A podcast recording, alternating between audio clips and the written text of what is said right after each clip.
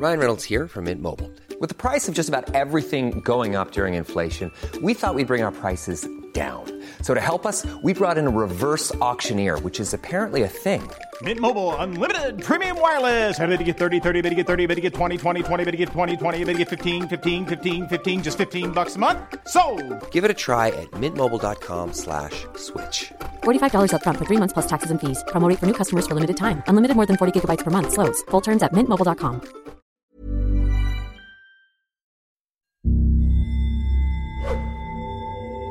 Ang kwentong aming ilalahad ngayon ay sadyang pinalitan ng mga totoong pangalan ng mga tauhan sa kwento upang bigyan sila ng proteksyon at ang mga pribadong buhay ng kanilang mga kamag-anak. Ang mga lugar na pinagganapan ng kwento ay sinasadya rin naming huwag bigyan ng masinsing detalye upang magbigay ng kaukulang katahimikan sa lugar at karatig pook nito.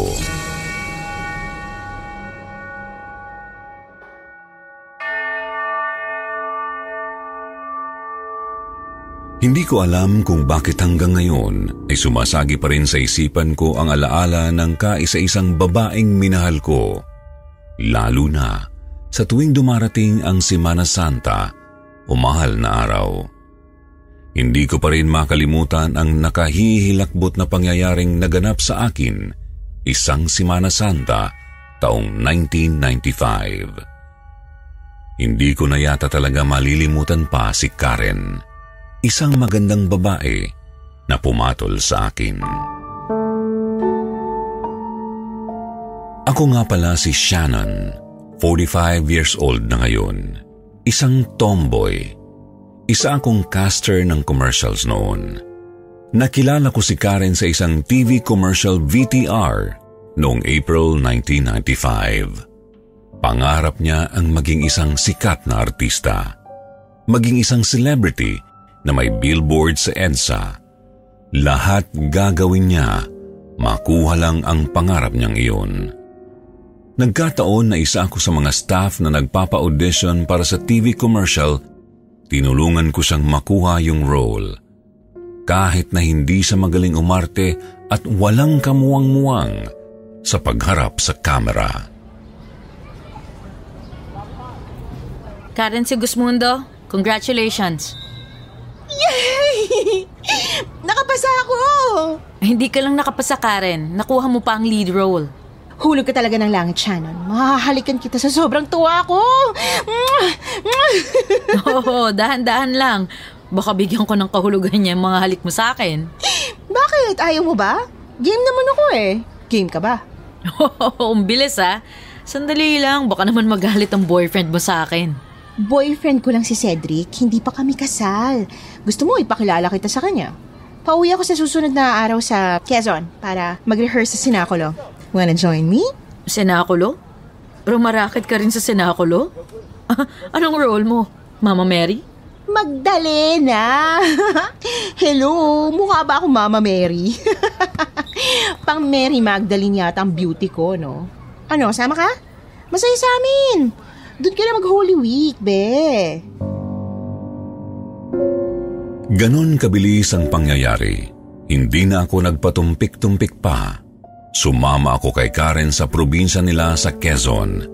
At doon sumambulat agad sa amin ang masamang balita. Eh, grabe na aksidente si Cedric! Ha? Aksidente si Cedric? Ano nangyari? Oh, Diyos ko!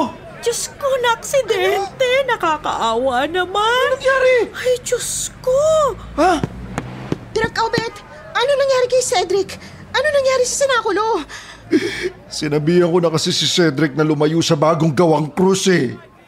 Nagpagawa kasi ako ng mas mabigat na krus para sa darating na sinakulo natin. Igawa yun sa Moabe. Mabigat pa sa pinakamatamang punong kahoy. Direk, ano nangyari kay Cedric?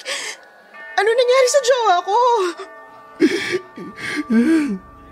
Natagalan siya ng krus, Karen.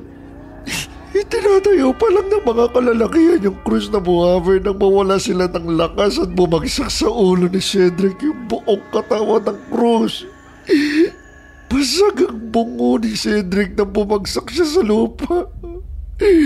Diyos ko! Saan ako hahanap ng bagong Jesus? Hindi, hindi, hindi pwedeng mamatay si Cedric. Nasaan siya? Eh, hindi na itinakbo sa ospital. Kinuha na siya ng nanay pasing niya, dinala sa bahay nila. Karit, Karit, paano na yung sinakulong natin? Wala na akong bida. Sino yung gwapong lalaki na kamukha ni Kristo ang ipapalit ko kay Cedric? Mabilis kong sinamahan si Karen papunta sa liblib na bahay nila Cedric. Halos hindi ko makausap ng matino si Karen ng mga oras na iyon. Nanginginig siya at iyak ng iyak. Sa loob-loob ko, mahal ni Karen ang boyfriend niya. Ano pang ginagawa ko dito? Nang dumating kami sa bahay nila Cedric sa paanan ng lumang tulay sa loob ng liblib na gubat, nadatnan namin ang nanay ni Cedric na nakabelo ng itim at nakabistidang mahabang mahaba. Nakaratay si Cedric sa papag na nakahubad. Tanging duguang puting tela lamang ang nakatakip sa maselang parte ng katawan nito. Biyak ang mukha ni Cedric. Para siyang pinatungan ng koronang tinik sa dami ng dugo na umaagos pa mula sa kanyang ulo. Tinitigan kami ni Aling Pasing, ang ina ni Cedric bago niya tuluyang niyakap ang anak. Kinandong sa kanyang mga hita at inalo-alo na parang sanggol. Kinilabutan ako sa imahe na nakita ko. Para kong nakita ang Pieta, ang imahe ng Birheng Maria na kalong-kalong ang patay na anak na si Jesus. Bumubulong-bulong si Aling Pasing kay Cedric habang tumutulo ang makakapal na luha sa magkabilang mugtong mata. Cedric!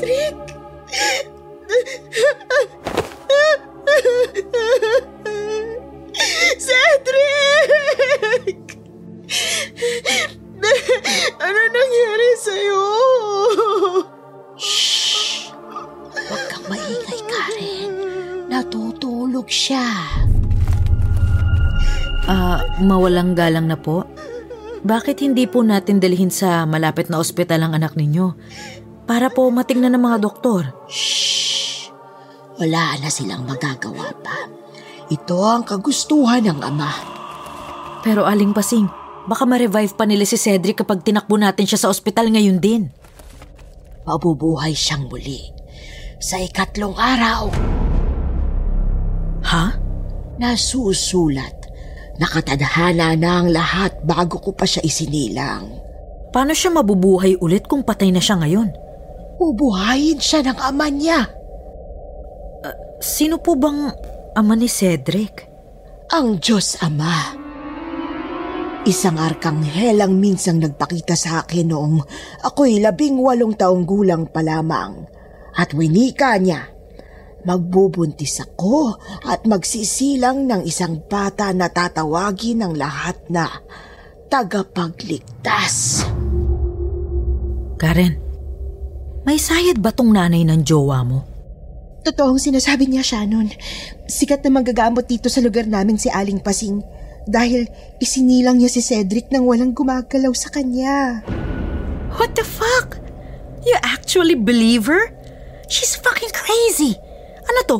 Reenactment ng buhay ni Jesus Christ? At sino si Aling Pasi? Si Mama Mary! Are you fucking kidding me? Huwag kang maingay, Shannon. May mga lihim sa lugar na to ang hindi na ibabalita sa TV o radyo. Si Aling Pasing ang bida naming Mama Mary sa Sinakulo. Kinalakihan ko na yon hanggang sa magdalaga ako at ako na ang kinuha ni Direk Obet na magmagdalena. Nanlilisik ang mga mata ni Aling Pasing nang matawa ako. Bigla na lang umuga ang buong bahay at gumalaw ang lupa. Lumindol ng malakas. Natumba ako papunta sa pintuan ng bahay at tila may kung anong puwersa na tumulak sa akin pababa ng kubo nila Aling Pasing. Nahulog ako sa limang baitang ng kawayan na hagdanan ng kubo at malakas na tumama ang ulo ko sa malaking bato nang bumagsak ako sa lupa. Doon, nawalan ako ng malay tao. Nagising na lang ako nang makaramdam ako ng paghimas sa noo ko. Dahan-dahan kong idinilat ang mga nanlalabo kong mga mata at laking hilakbot ko nang makita ko ang pamilyar na mukha. Si Cedric. Hinihimas ang noo ko habang nakangiting nakatitig sa akin. Uh, uh, si, si, sino ka? Siya si Cedric. Si, si, Cedric? P pero patay ka na, hindi ba? Nabuhay siya pagkatapos ng tatlong araw. Tatlong araw?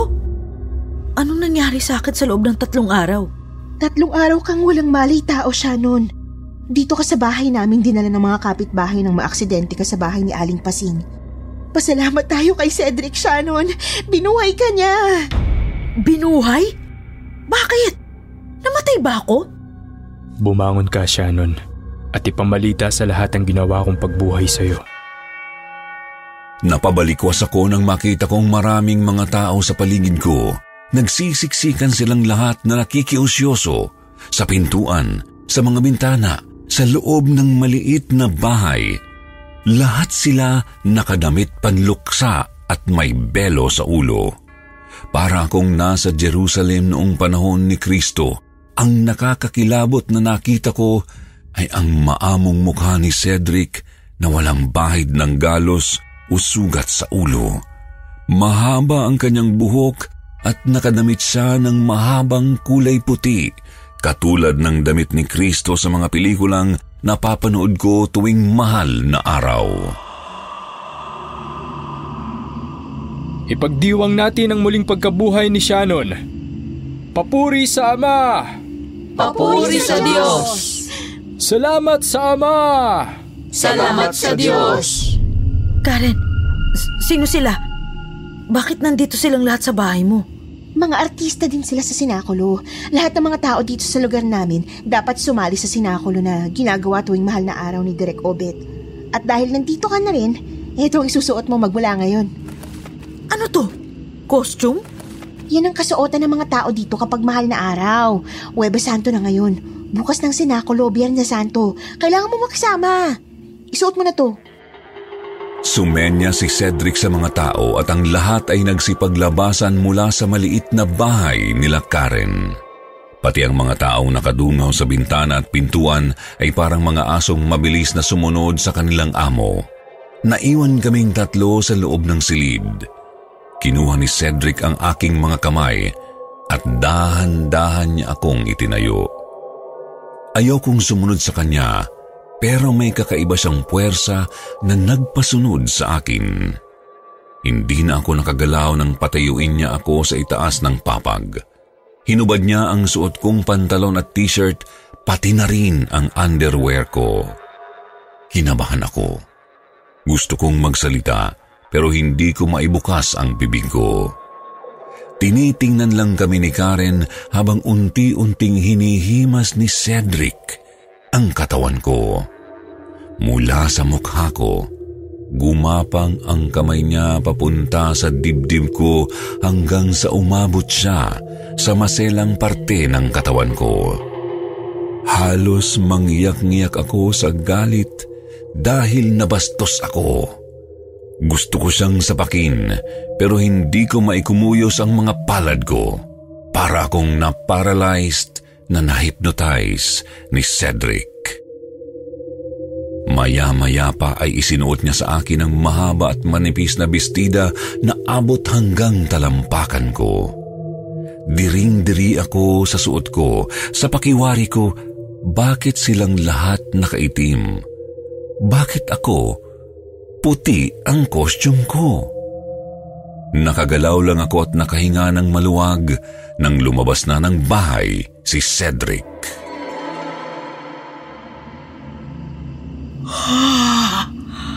Putang ina Karen! Putang ina yan, jowa mo! Oh, bakit galit ka? Ikaw na nga ang binuhay ng tao, ikaw pang ingrata. Nakita mo ba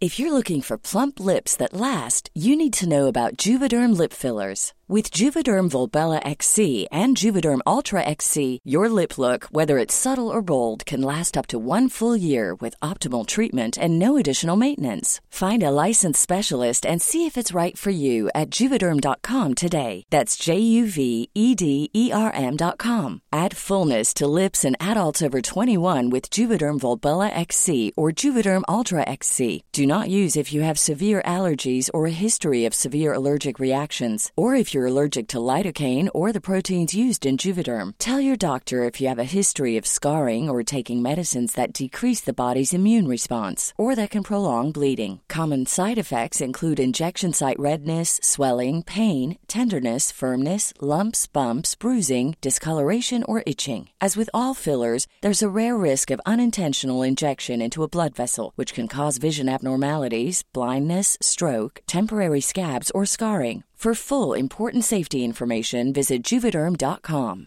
Spring is my favorite time to start a new workout routine. With the weather warming up, it feels easier to get into the rhythm of things. Whether you have 20 minutes or an hour for a Pilates class or outdoor guided walk, Peloton has everything you need to help you get going. Get a head start on summer with Peloton at onepeloton.com. Ginawa niya sa akin? Hinipuan niya ako! Bastos yung jowa mo! Eh kapag hinalikan kita ng ganito, magagalit ka rin ba sa akin? Uh, Karen, uh, Karen, you don't understand. Oo, sige, aaminin ko. Gusto kita. Trip kita. But you're so fucking weird. Lahat kayo dito sa probinsya nyo. Ano ba kayo? Kulto? Umamin ka nga. May mga bagay na hindi pinapaalam basta-basta. Hindi dapat makalabas ng mga katotohanan. Proteksyon na namin yon. I'm sure, Shannon, hindi mo naman sasabihin sa iba. Lalo na sa trabaho mo. Di ba nagtatrabaho ka dati sa media? Karen, diretsahin mo ako. Kulto ba kayo? O may sa demonyo? Isang hagikgik lang ang sinagot ni Karen sa akin ng mga oras na iyon. Mabilis siyang lumabas ng silid suot ang itim niyang costume na may mahabang belo. Hindi ako tanga at hindi rin ako slow. Natunugan ko na ang mga susunod na mangyayari. Dumating ang Biyernes Santo. Mabilis kong hinubad ang puting bestida na isinuot sa akin ni Cedric at isinuot kong muli ang panty, pantalon at t-shirt ko. Handa na akong umalis. Tatakas ako at hindi nila kailangang malaman. Mabilis kong hinanap ang bag ko kung saan nilagay ang wallet ko na naglalaman ng mga ATM cards ko at cash. Hindi ko mahanap ang mga gamit ko. Hindi ko makita ang wallet ko ni ang bag ko. Nainis ako sa sarili ko kung bakit ako agad na sumama sa babaeng bagong kilala ko lang naman. Dahan-dahan akong sumilip sa pintuan. Walang mga tao. Ito na ang tamang oras para tumakas. Mabilis akong naglakad papalayo sa bahay nila Karen hanggang sa mapansin kong parang naliligaw ako. Dalawang beses akong umikot sa parehong lugar na pinanggalingan ko. Yung tulay ang palatandaan ko. Pero pabalik-balik lang ako dito. Nagsimula ng kumulimlim. Tumakbo na ako sa iba na namang direksyon. Tumakbo ako ng tumakbo hanggang sa... Sino ang gigiba ng templo at itatayo sa loob ng tatlong araw? Bakit hindi mo gibain ang iyong krus at tunawin ng mga pako? Ipakita mong makapangyarihan ka, Jesus ng Nazareth. Siya raw ang Mesyas? Ang hari ng Israel? At anak ni David na higit pa raw kay Solomon? Nasaan ang iyong kahambugan? Iniligtas mo ang iba, ngunit hindi mo mailigtas ang iyong sarili?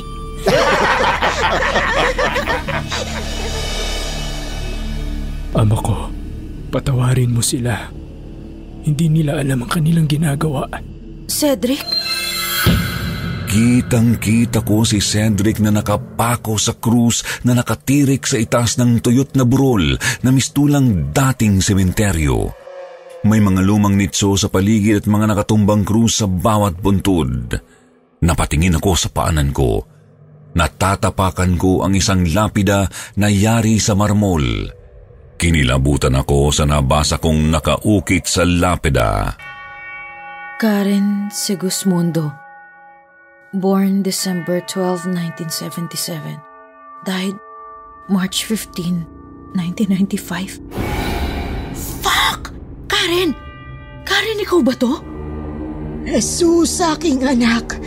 Naririto ang iyong inang umiibig sa'yo. Naririto rin ako, banal na Jesus. Narito ang makasalanang sumasamba sa'yo. Hahagkan ko ang iyong mga paa na minsang hinugasan ko ng aking mga luha. Jesus! Panginoon, narito ako.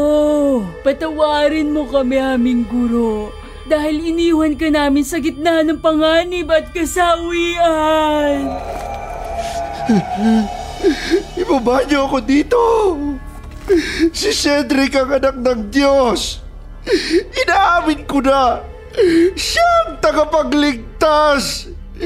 Kaya sinabi ko na, Kaibigang Cedric, huwag mo akong kalilimutan pag-akyat mo sa iyong kaharian. Si Direk Obet ang nakapako sa kabilang krus. Pinagbabato siya ng mga tao at pinaghahampas ng mga kawayan at sibat na matutulis. Wag! Huwag niyo ako simatin! Hindi ito totoo! Isa lamang palabas ang lahat! Panahon na, aking anak, para dalhin siya sa paraiso. Patayin sa pamamagitan ng sibat si Dimas! Hindi ako si Dimas! Ako si Obet at direktor ninyo! Sibatin ang tunay na makasalanan!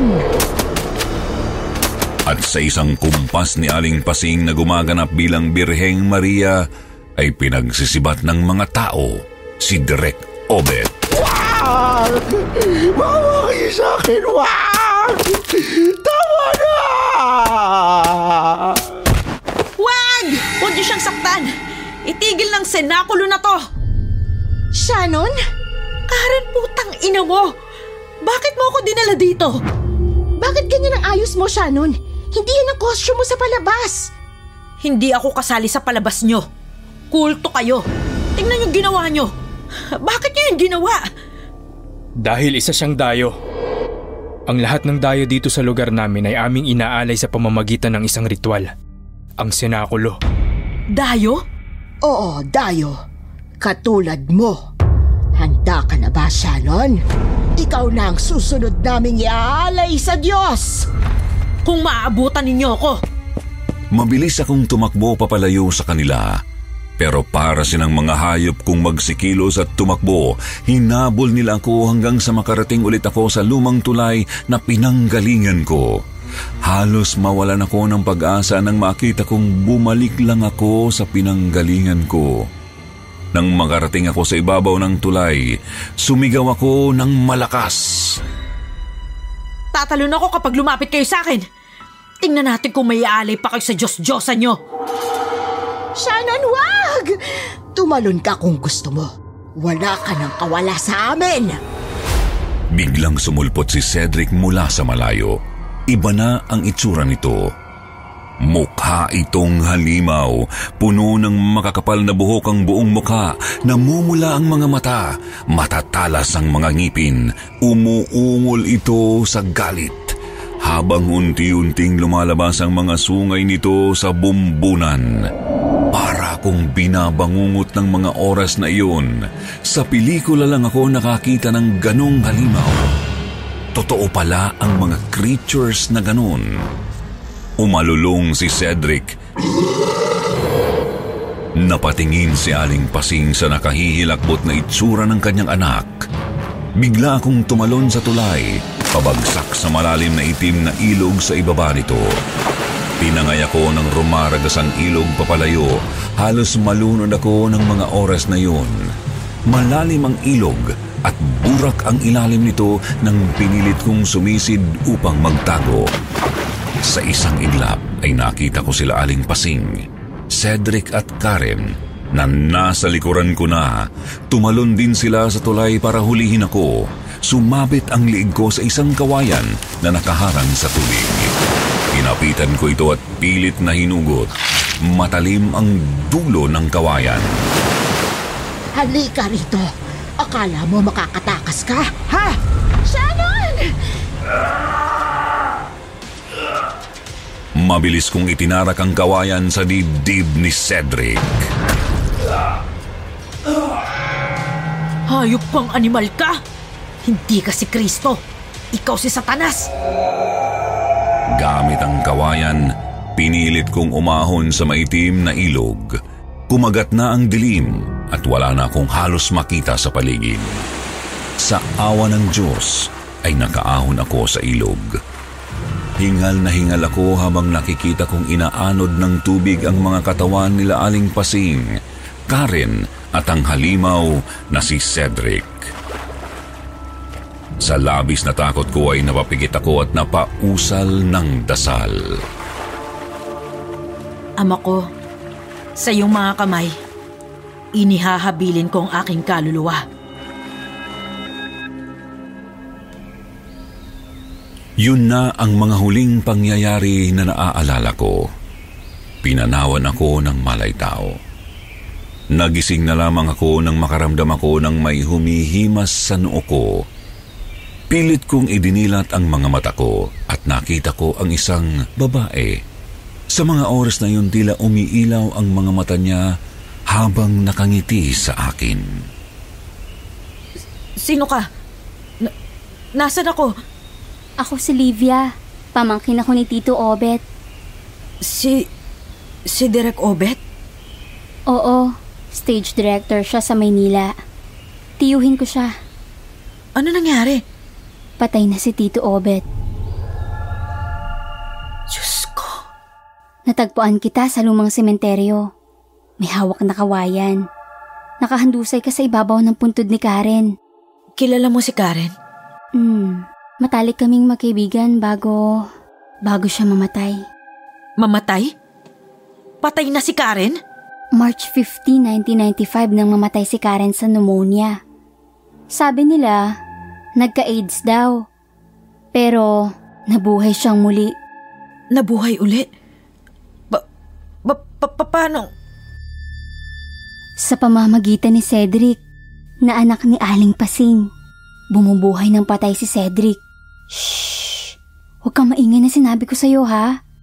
Lihim ito sa bayan namin. Tuwing sasapit ang mahal na araw, nag-iiba ng anyo si Cedric. Ang sabi ng lola ko, anak daw siya ni Aling Pasing sa demonyo. At yun ang kapangyarihan na nakuha niya sa ama niya, ang bumuhay ng mga patay. Isa na dito, si Karen, na naging kasintahan ni Cedric. Paano nagagawa ni Cedric ang bumuhay ng patay? May mahiwagang dala ang kabundukan na ito tuwing mahal na araw. Sa katunayan, hindi lang si Karen ang binuhay niya. Pati ako? At ako. Ha? Matagal na dapat akong patay. Namatay ako nang isilang ko ang lihim naming anak ni Cedric. May anak kayo ni Cedric? Nasaan ang anak ninyo? Hmm, hindi ko alam. Nailibing na nila ako nang buhayin ako ni Cedric. At hindi ko na itinanong pa sa kanya kung nasaan ang anak ko. Nang mga oras na yon, nagmadali akong lumabas ng bahay ni Livia. Laking tuwa ko nang makita ko sa di kalayuan ang main highway. Nagtatakbo ako. Walang lingunan sa pinanggalingan ko. Pumara ako ng bus at mabilis na sumakay.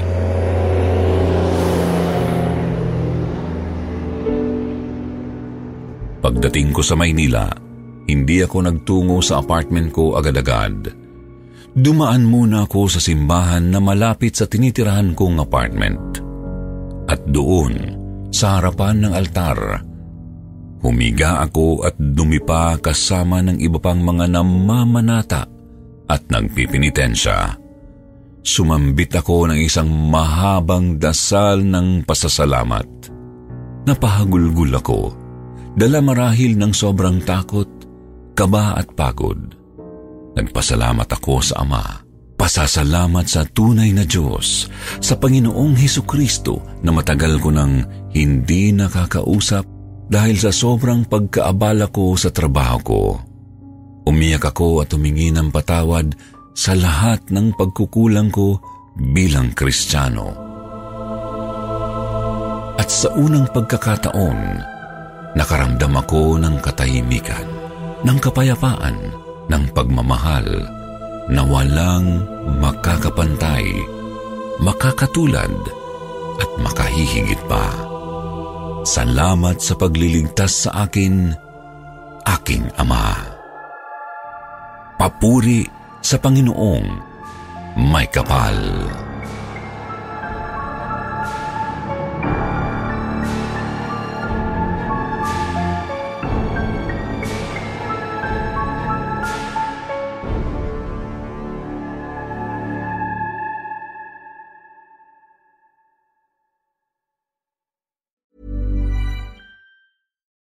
It's Paige DeSorbo from Giggly Squad. High quality fashion without the price tag. Say hello to Quince.